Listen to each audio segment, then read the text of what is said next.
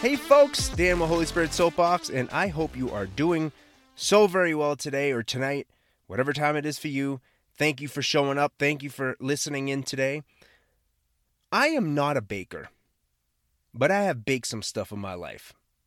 I know, a weird a weird way to start this all off, but especially during COVID times, I think is what we're calling it now when you know, when everything was shut down and everything you you could barely even go out anywhere. I learned to bake. Even just like regular loaves of bread because I never really did that before. And they did not come out like the store-bought ones. I'll tell you that much, okay? And it's interesting how many types of bread there are too. Like we tried different things, we tried different cakes as well, but especially bread because bread is so versatile. I love bread. I mean, you just throw give me a slice of toast and throw some butter on it, man, I am happy. Okay, give me a give me a slice of sourdough bread, or cut up some sourdough bread for me, and that man, I am even more happy. That's actually one of my favorite types of bread, and it could take weeks with sourdough bread because it needs to ferment and continue to grow, and and the leaven has to activate, the yeast has to activate, all these things have to activate in order for it to grow. And there's this old technique that dates back to ancient Egypt, where you can use old dough, meaning dough that is not moldy, and has been sitting refrigerated in some way for a few days, and, and you can incorporate it into new dough, where it becomes a type of leaven to help the dough rise. You use old dough for new dough. And it gives off this fermented smell and taste, like the good stuff similar to sourdough, not like disgusting, fermented, gross, moldy stuff. The good sourdough smell, fermented smell. And again, I'm no baker and I have not tried this myself. And this is not a recipe podcast, so if you want to try it, do your research and find real recipes. Don't trust Dan on this, okay? That's my little disclaimer so people don't try it and they get sick or something. But but that's a real method that people have used over many thousands of years to take old dough and put it into new dough. In the Bible, we hear about bread and leaven a lot. We do.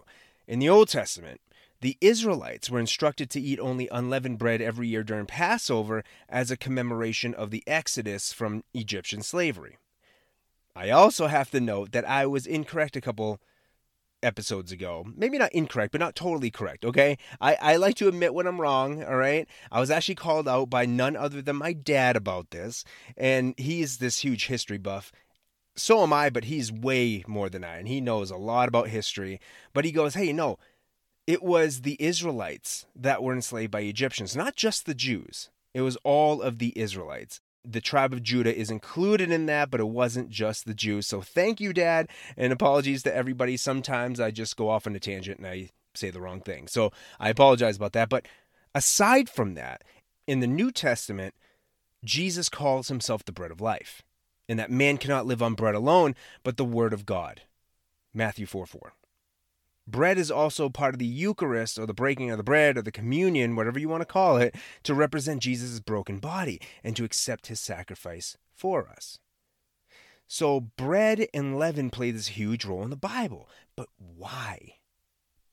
It's a great description for how leaven interacts with bread, similar to how sin or righteousness interacts with the heart of man. Okay? In a previous episode, we talk about the fact that sin spreads, not just within an individual, but it also spread, spreads amongst groups of people. Similar to pigs in mud, a pig gets all cleaned up and, and then it runs back into the mud, encouraging other pigs to do the same. Let's look at Mark 8 really quickly, specifically Mark 8, verses 14 to 21. So, again, if you don't have your Bible, I'm going to read this out loud and they're in the description, but Mark chapter 8, verses 14 through 21. I'm reading from the NIV here. It says this The disciples had forgotten to bring bread, except for one loaf that they had with them in the boat. Be careful, Jesus warned them. Watch out for the yeast of the Pharisees and that of Herod. They discussed with one another and said, It is because we have no bread. Aware of their discussion, Jesus asked them, Why are you talking about having no bread? Do you still not see or understand? Are your hearts hardened? Do you have eyes but fail to see and ears but fail to hear? And don't you remember? When I broke the five loaves for the five thousand, how many basketfuls of pieces did you pick up? Twelve, they replied. And when I broke the seven loaves for the four thousand, how many basketfuls of, pieces did you pick up? They answered, Seven. He said to them, Do you still not understand? Jesus asked this this loaded question and it's amazing because this is what Jesus does. He likes for us to participate. He loves for us to actually fully understand. That's why he asks questions. So I kind of didn't get it at first. I, I understood the whole abundance thing. He's like, you guys only have one loaf of bread. Why you? Who cares? Why are you so concerned about that? You have one loaf of bread. You see what I did for the crowds?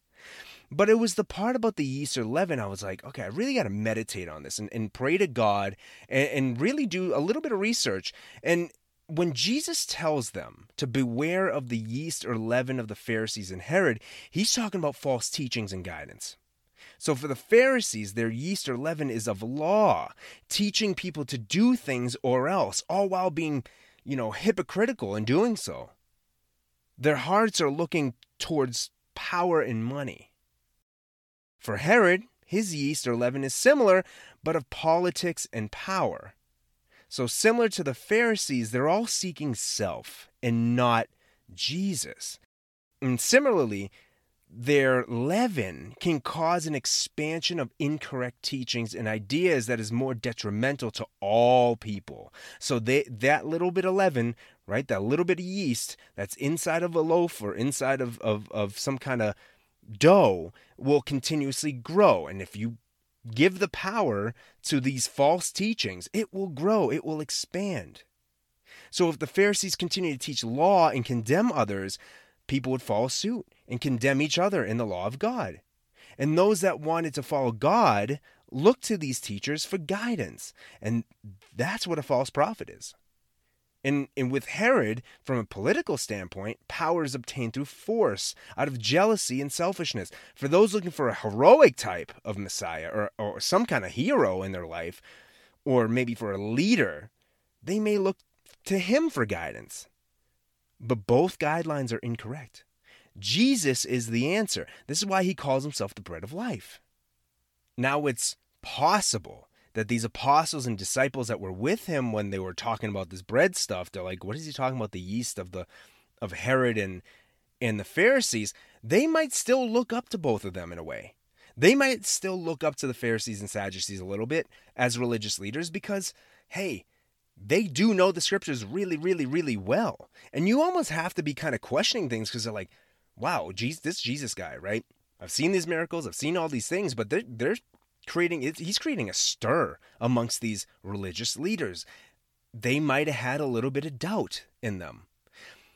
Those with faith or a lot of faith in Christ, knowing that he was a Messiah, probably didn't as much, but those that were still around that were still unsure, that weren't really following Christ, only heard about him, if that yeast or that leaven of the Pharisees get in them, it could really alter their mindset. They could really alter their hearts to not follow Jesus. So I want to say that maybe some of these apostles were thinking really, you know, of the flesh, but people like Gamaliel, right? He was a well known Pharisee, he was a great teacher. He taught Paul or Saul of Tarsus before he became Paul he was a student of his, and Saul knew a lot of things. Now, we don't hear about Saul until later, right? This is after Jesus' death and resurrection. But people like Gamaliel, these other scholars, Nicodemus, Joseph of Arimathea, these guys were really high up in, in religion. They knew a lot of things. There are a lot of scribes, there are a lot of Pharisees, there are a lot of Sadducees, and they all taught and they all guided a lot of people. And because of that, this old leaven, there's this old leaven or this old yeast that the Pharisees were using, which essentially were old traditions and old law, were being added to, to dough. It was being added to to everybody, to the crowds, to the groups, and they're all feeding on it. They're all soaking that in. For years, they were doing this until the Messiah came, Jesus Christ. They were using this old dough, this old leaven to leaven the bread, and it kept expanding in the community. So everybody was like, this must be right.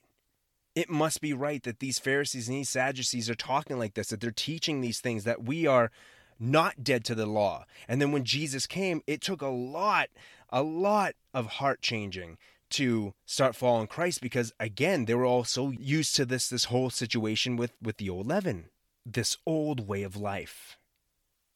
So that's why in my this is just me. This is Dan speaking. I'm wondering if maybe the apostles were like, oh yeah, when he's talking about the leaven of the Pharisees and stuff, like don't take bread from them because you know they're acting mean to us, and you know, like they didn't even go the route of oh maybe these Pharisees are truly, truly false prophets or false teachers, I should say. We know Jesus is the Word, John 1, and His Word is everlasting and enduring. We know this. His guidance while on earth is to show us God's heart. And if we were to expand using his leaven or yeast, and not the Pharisees, the Sadducees, not Herod, not anybody else, it would be for the glory of God and for the benefit of all of mankind. So I have one more verse to meditate on here on top of the others that we mentioned today. This is 1 Corinthians chapter 5 verses 6 through 8 and I'm reading from the NIV. Now Corinthians were written to by Paul. We just talked about Paul, and guess what? Paul talks about leaven. Crazy, right? Everybody knew what bread was. Everybody knows what leaven, or knew what leaven was. Maybe people today don't, but people knew what leaven or yeast was. People had bread. That was a big food source back then. So bread was brought up a lot. So here's what he says. This is 1 Corinthians chapter 5 verses 6 through 8 and it says this. Your boasting is not good. Don't you know that a little yeast leavens the whole batch of dough? Get rid of the old yeast so that you may be a new unleavened batch, as you really are. For Christ, our Passover lamb, has been sacrificed. Therefore, let us keep the festival, not with the old bread leavened with malice and wickedness, but with the unleavened bread of sincerity and truth. I mentioned this earlier. Israelites eat unleavened bread because it was a commemoration of the exodus out of Egypt. A lot of them were in a haste when they were doing this exodus, when they were leaving Egypt, when they when Moses led them out. They were in a haste and they couldn't knead their bread. They couldn't let the dough rise. So the unleavened bread is both in physical and in spiritual meaning here. The spiritual aspect is like what Jesus said in, in Mark that we just heard, and other gospels, including Luke. He wrote a similar thing. And what Paul says here in First Corinthians, as well as I think in Galatians, this leaven is the old leaven, the legalistic of the old self, no longer representing who you are. Jesus is the new yeast, the new leaven, the bread of life. And I also encourage you to take communion with Christ if you haven't done so recently or ever. We'll talk about communion or the Eucharist in an upcoming episode, but it's such an amazing symbol of a deepened relationship with Jesus Christ. It really hits differently. I'm not going to lie to you. When I sit there and I hold that piece of bread and and the wine or the juice and I and I take it and I just pray while I do it and I really feel this and accept Jesus at that moment and then thank him at that moment. Man, it's such a huge thing. And that's how the Exodus was supposed to be for the Israelites. The Exodus that you were supposed to, that unleavened bread and why they ate it was to kind of sit and reflect on that and be thankful for that whole situation because Jesus had not come to earth as a human to die as a Passover lamb yet. And that's what that's what Paul is saying here. He must have been speaking around Passover during this verse here because he was like, Listen, the Passover lamb is slain. All that stuff, eating unleavened bread, you're not eating bread that's been leavened, but you're not eating of the bread of life. What are you doing? You're commemorating the exodus out of Egypt, which is great. You can celebrate that, but you're not eating of the new bread, the new leaven, the new yeast, which is Jesus Christ. So, finally, I want to ask you three questions. Here's question number one how have you used old leaven, quote unquote, or used old yeast or dough, or fallen back into the ways outside of Jesus? What are some ways you've done that? Question two. What are some ways you might be able to tell those with non righteous leaven, as Jesus warns us about? And then question three How can you continue to eat the bread of life every day? Now, I would love to pray over everybody. Thank you so much once again. If you can go ahead and give us just like a little like, you know, on your favorite podcast app or a five star rating or 10 star if they even have it, just a good rating, that would be super helpful for us. But most importantly, go ahead and tell that gospel to somebody today. Spread the gospel today. Tell somebody about Jesus. Tell somebody your testimony and lead it back to Jesus. Just tell the world of Him if you can do that today. But I want to pray over you. So if you could take your prayer posture, if it's safe to do so, let's talk to God. Our Father in heaven, so holy are you that you came to earth to save us all. We thank you for that. We, we worship you for that. We pray that we can discern old leaven from new leaven and follow your word so that we can all do your will. Lord Father, we accept Jesus' resurrection as our salvation. We pray that we can continue to eat of the bread of life every day and not divert and orient ourselves away from the most necessary bread of all, our Lord Jesus. And we pray all this in His name. Amen.